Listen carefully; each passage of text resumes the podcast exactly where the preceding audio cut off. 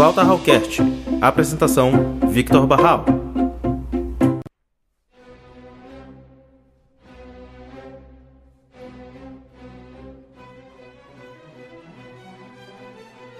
Fala galera, sejam todos bem-vindos. Este é o nosso 37 episódio do Flauta Hallcast, o seu podcast musical.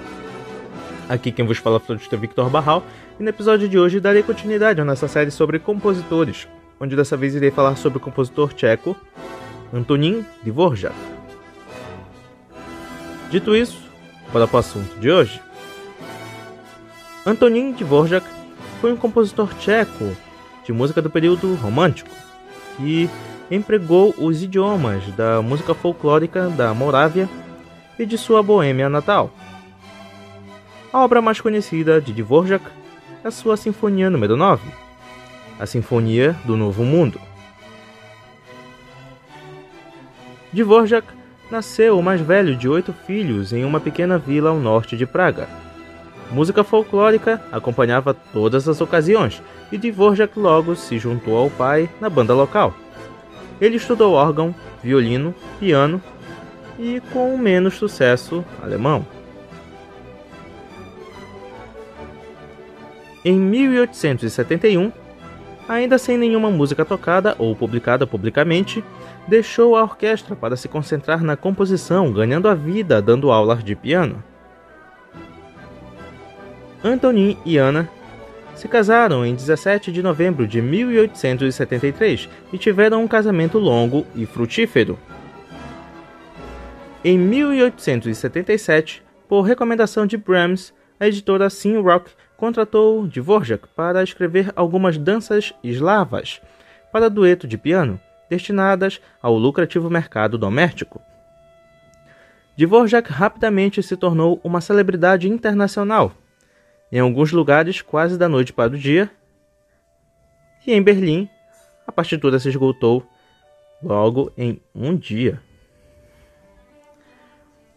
Em 1891, Dvorak recebeu uma oferta da senhora Janet Turnberg, esposa de um empresário milionário que o queria como diretor do novo Conservatório de Música de Nova York. Por um pouco de ensino e regência, com quatro meses de férias, ele receberia o salário inimaginável de 15 mil dólares, 25 vezes o que recebia em Praga, e vale cerca de 500 mil libras nos dias de hoje. Os Dvoraks navegaram para Nova York no outono de 1892 e seu tempo na América produziu três de suas obras mais famosas: o Quarteto de Cordas número 12 americano, o Concerto para Violoncelo em Si menor e a Sinfonia número 9, a Sinfonia do Novo Mundo. Nos últimos anos de sua vida, Dvorak estava contente. Ele compôs algumas obras orquestrais curtas e escreveu sua obra-prima operística, Russalka.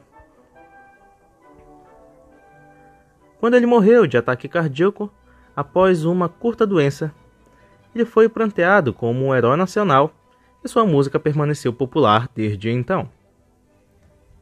Uma curiosidade: Dvorak era absolutamente louco por trens e tudo a ver com eles.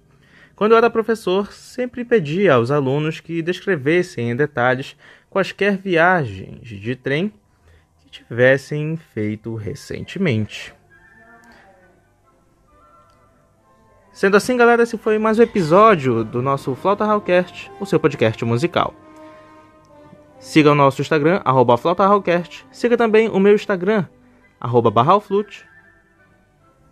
E compartilhe nosso podcast com seus amigos. A gente se encontra no próximo episódio. Valeu, obrigado pela audiência. Tchau.